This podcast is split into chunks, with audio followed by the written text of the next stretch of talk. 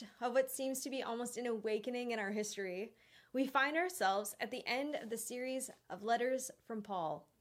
And to finish today, I'm getting us into Paul's letter to the Thessalonian church. Perhaps it'll speak to this cultural moment, but let us hear it in the spirit of how we hear all scripture, not merely to address a cultural moment, but rather timeless for all people, every nation, tribe, and tongue throughout all of history. This letter was originally written to a sweet congregation in Greece that seemed to communicate something so key and significant to the Christian story that here in 2020, perhaps during a renewed awakening in our history, we've stumbled into something among our scriptures. Sitting in this book of Thessalonians, at first seems sort of boring to me because the church in this book is doing so well, and I often enjoy hearing challenges and hearing things to wrestle through. At first reading this book, I noticed myself feeling indifferent and maybe even a bit annoyed reading about a church getting it all right. I'm often insecure in my own walk with Jesus, and hearing about others getting a good job from Paul at walking in the Jesus way made me feel inattentive and bored with what was going on. I often feel more intrigued and captivated to wrestle with the challenges that Paul gives or the controversialness that we see in other books but I kept in it. Oftentimes with the Bible, I find it a good challenge to figure out why the stuff I find boring and seemingly insignificant to my life has been life changing and sacredly considered for thousands of years. so I remained hopeful to understand what was significant in this boring, job well done church letter. What we can see in this book, I hope can give us some insight into what is going on and what churches are experiencing and working through when they are getting it right when they are walking in the way of Jesus. We open this letter reading 1 Thessalonians 1, verse 2. We, Paul and whoever else, always thank God for all of you and continually mention you in our prayers. We remember before God and our and Father your work produced by faith, your labor prompted by love, and your endurance inspired by hope in our Lord Jesus Christ. Here we read about a church who rightly marries what they believe with their lifestyles. Paul is affirming that when our actions and our way of being rooted in the faith, love, and hope in Christ, we are getting it right. Again, when what we believe is rightly aligned with the way we live, we, like the Thessalonian people, can be a community that gets it right. I get nervous even using this phrase, getting it right, because there's so many things that could go wrong when getting it right becomes our aim and not Jesus. What this church isn't doing is trying to get it right. If our goal becomes getting it right, most often we miss it and we get it wrong. Oftentimes, when the church aims to get it right, instead of following Jesus, we get groups of people who are either aware of how wrong they are getting it, feeling unworthy, and find no belonging in the church of perfect people, or the other group think they are getting it right and they get lost in being impressed with themselves because of their perfect performance and lose sight of why Jesus matters. I pray today as we explore this letter that our aim resists being about getting it right and instead we can grow closer to Jesus. Today, let's look at what Paul is encouraging and affirming in this church. Let's take notice of what a church that is getting it right has going on. From Paul's opening statement, he's encouraging that they are a people who work hard as a result of their faith. Their efforts and labor are prompted because of their love and affection, and their persistence and commitment is inspired from their hope being in Jesus. So, what are the tells? What are the signs that this church is getting this Jesus way right? now, for sure, letters are contextual, and perhaps some of the specificness of what this church is wrestling through was particularly relevant to what was going on in their context of getting it right. Yet, this is scripture, and we can trust that what they are working through as they are getting it right is perhaps what we also wrestle through as we, God willing, get it right. When Paul affirms that this church's work is produced by faith, after reading the letter, it sounds like there is a special way that this church works that makes Paul comment that this special way of working seems to come about because of their faith. What is this particular way of working that Paul says is produced by faith? When we look at the things Paul talks about in this letter, his instruction of a faithful response to hard situations becomes apparent. We read 1 Thessalonians, make sure nobody pays back wrong for wrong. In 2 Thessalonians, God is just, he will pay back trouble to those who trouble you. Again in 2 Thessalonians, we hear that some among you are idle and disruptive. They are not busy, they are busy bodies. Doesn't paying back wrong for wrong feel fair? What about justice? Why is Paul saying not to do that? What is this faithful response to being wronged? Let's work through this. First, I'd like to acknowledge that being treated poorly, being taken advantage of, and getting ripped off sucks. I've quoted her before, and I'm sure it won't be the last, but Debbie Mitchell once said, in reference to wanting to walk in the way of Jesus, to embrace getting ripped off. I, for one, have still not figured this out. When we've been ripped off, treated poorly, been taken advantage of, we, we have, in other words, as Paul writes, been wronged. And yet he advises here not to then do wrong, but rather strive to do what is good. Throughout these letters to the Thessalonians, it sounds like there is a bit of mischief going on and is making being kind and loving hard. We hear Paul telling the church to trust God with justice and to live seeking the good of others even when they wrong you. This is a hard teaching. If we were in person, I'd ask for an amen, but I'll just continue alone in this recording studio. Seeking the good of others when you've been wrong, wronged is hard teaching. But if we're talking about a church getting the way of Jesus right, this sounds familiar. In Luke 6 27 to 31, Jesus says, But to you who are listening, I say, love your enemies, do good to those who hate you, love those who curse you, praise, pray for those who mistreat you. If someone slaps you on one cheek, turn to them the other also. If someone takes your clo- coat, do not withhold your shirt from them. Give to everyone who asks, and if anyone takes what belongs to you, do not demand it back. Do to others as you would have them do to you. Paul is cheering on a church who is walking in the way of Jesus. Hearing Jesus' words, hear what the Jesus way demands. Look at what following Jesus asks of us. If you're wrestling with how to read this, whether following Jesus ought to lead us to being beaten up, beat up, naked, and homeless? Well, it certainly has led some of his follower, followers into those things. One time, Pastor Greg said something intense like that, and after said, Welcome to church. But honestly, I hope this is encouraging.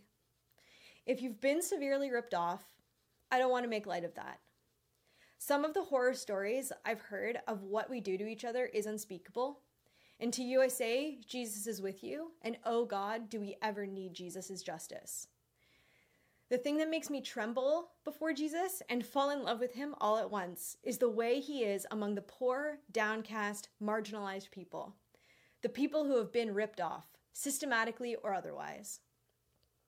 I wonder when I look around where Jesus might be.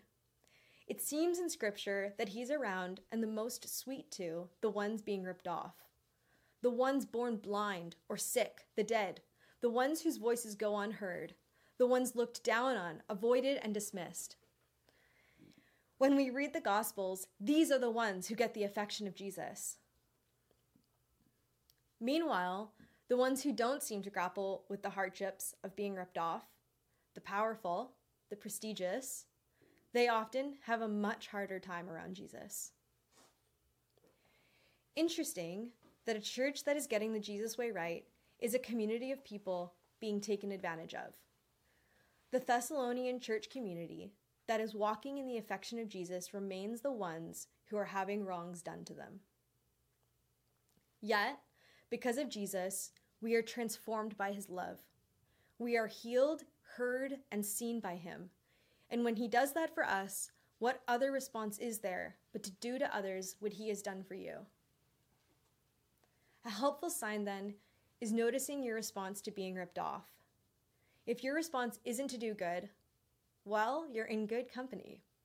I know that when justice hasn't been served, I get real upset. And I recognize I have not even experienced even close, close to some of the pains that others live with on the regular basis.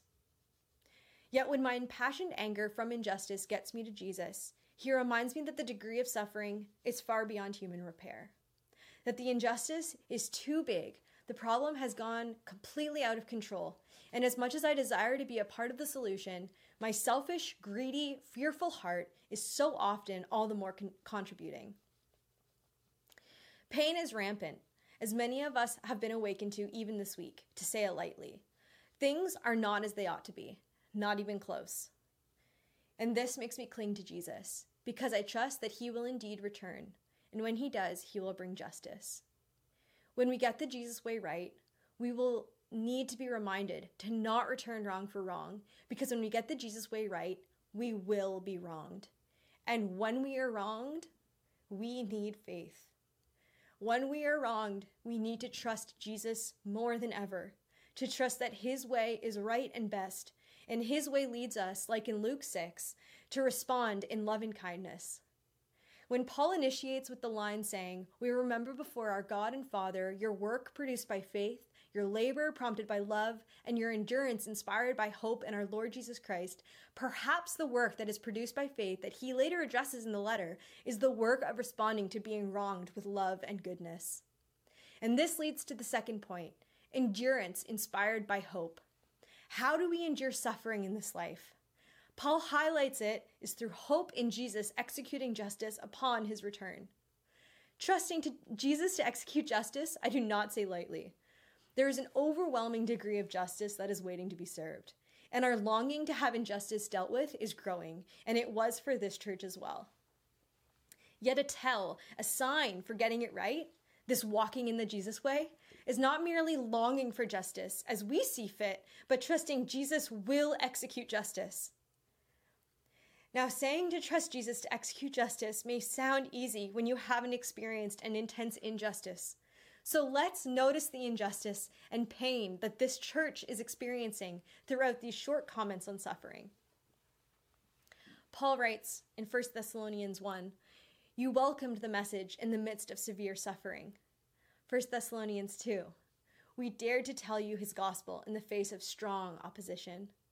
1 Thessalonians 2 again You suffered from your own people.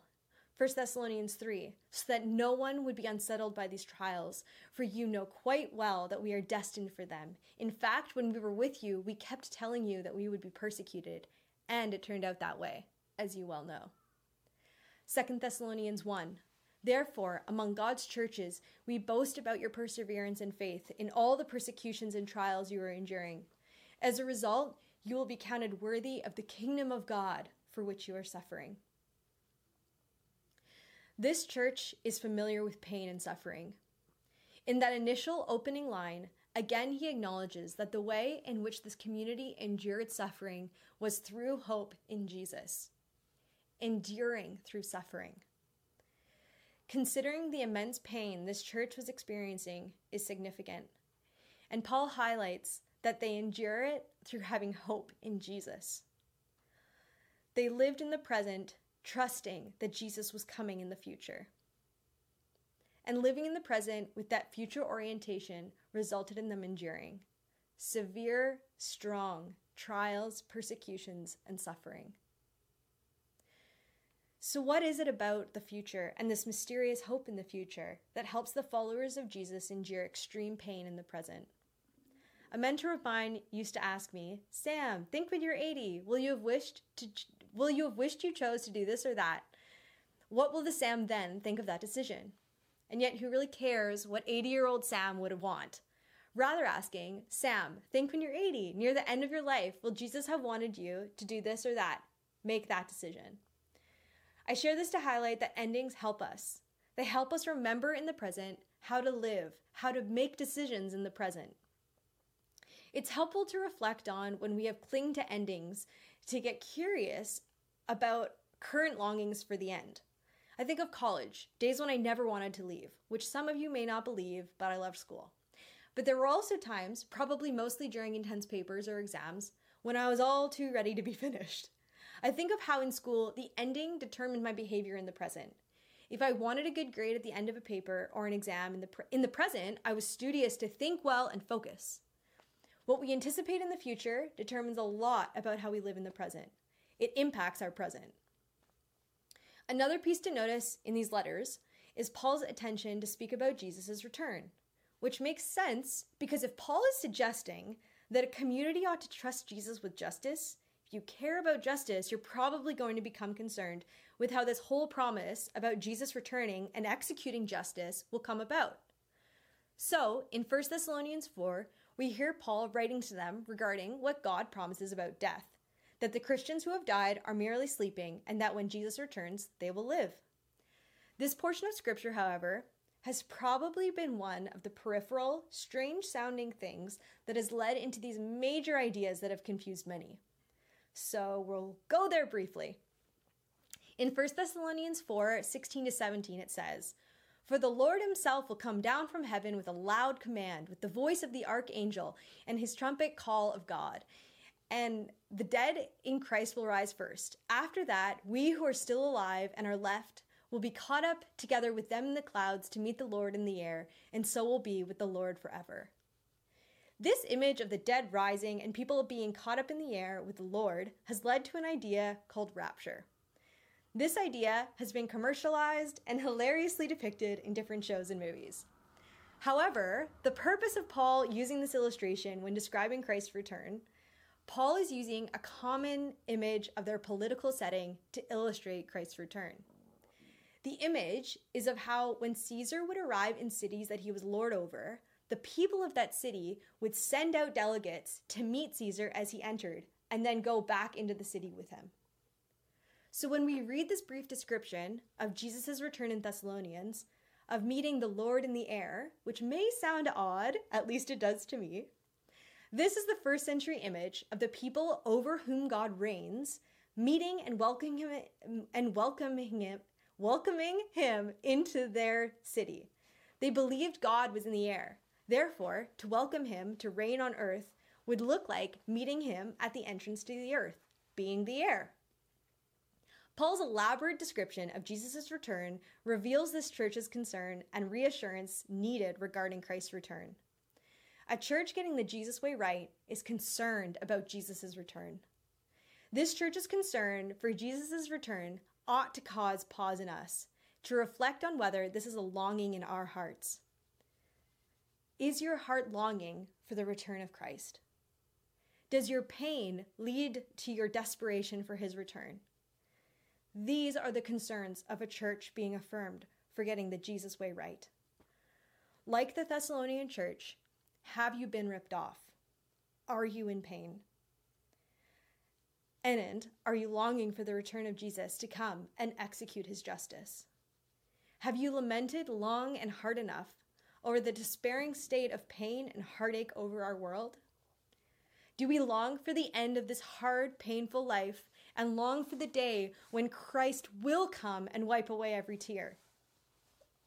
When a church is getting it right, it becomes relevant and at the forefront of our needs to remember that Jesus will return and reign. The pain of brokenness and evil becomes so overwhelming that our desperate plea sounds, When is he coming back? Not only this, but perhaps like many of us, when those around us succeed and thrive in this world, it can be seriously challenging to trust that Jesus that this Jesus way is real and worth it.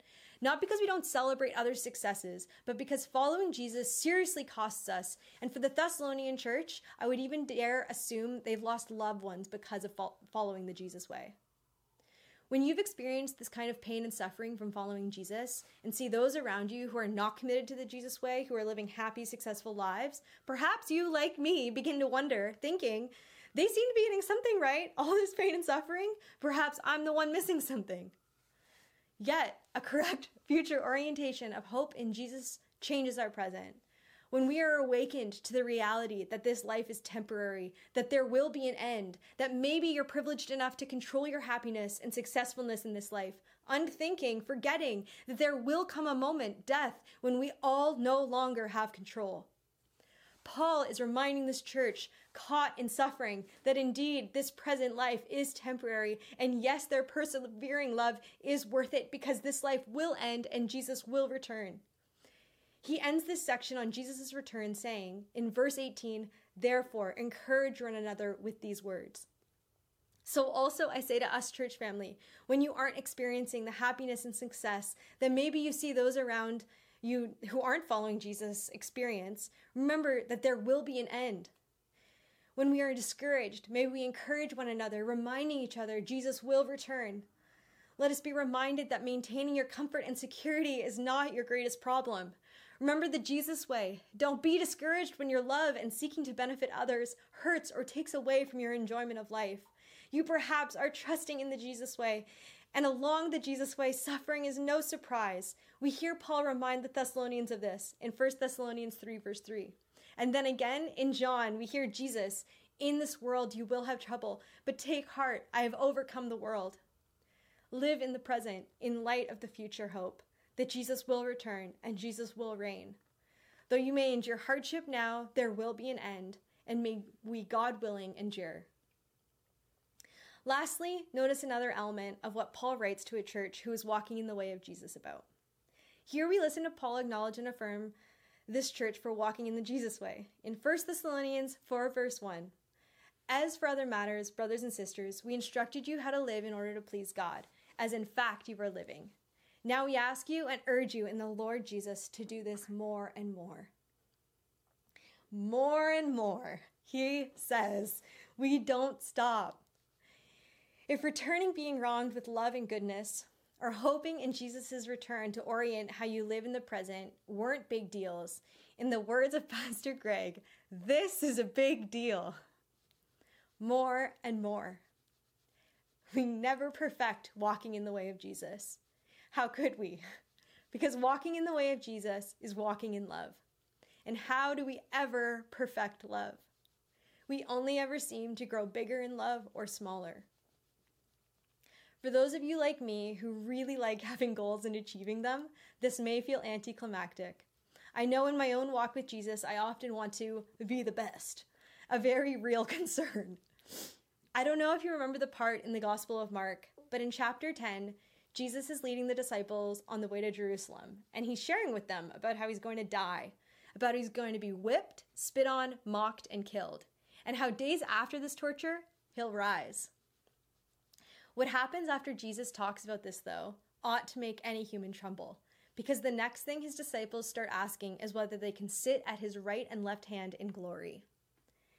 And right after them asking this, Jesus explains You know that those who are regarded as rulers of the Gentiles lord it over them, and their high officials exercise authority over them. Not so with you. Instead, whoever wants to become greatest among you must be your servant, and whoever wants to be first must be a slave to all. Henri Nouwen sums up our human condition that we see in this interaction, and he comments, reflecting from John 21 Jesus asks, Do you love me? And we ask, Can we sit at your right and left hand in your kingdom? Nouwen comments on this, saying, We have been tempted to replace love with power. What are your goals? Do you hear Jesus ask, Do you love me? Is loving Jesus a goal? Is getting close to him your priority? Perhaps as we reflect on wanting to achieve and be successful, it has more to do with our longings for power, while Jesus is concerned with something quite different. He is concerned with love.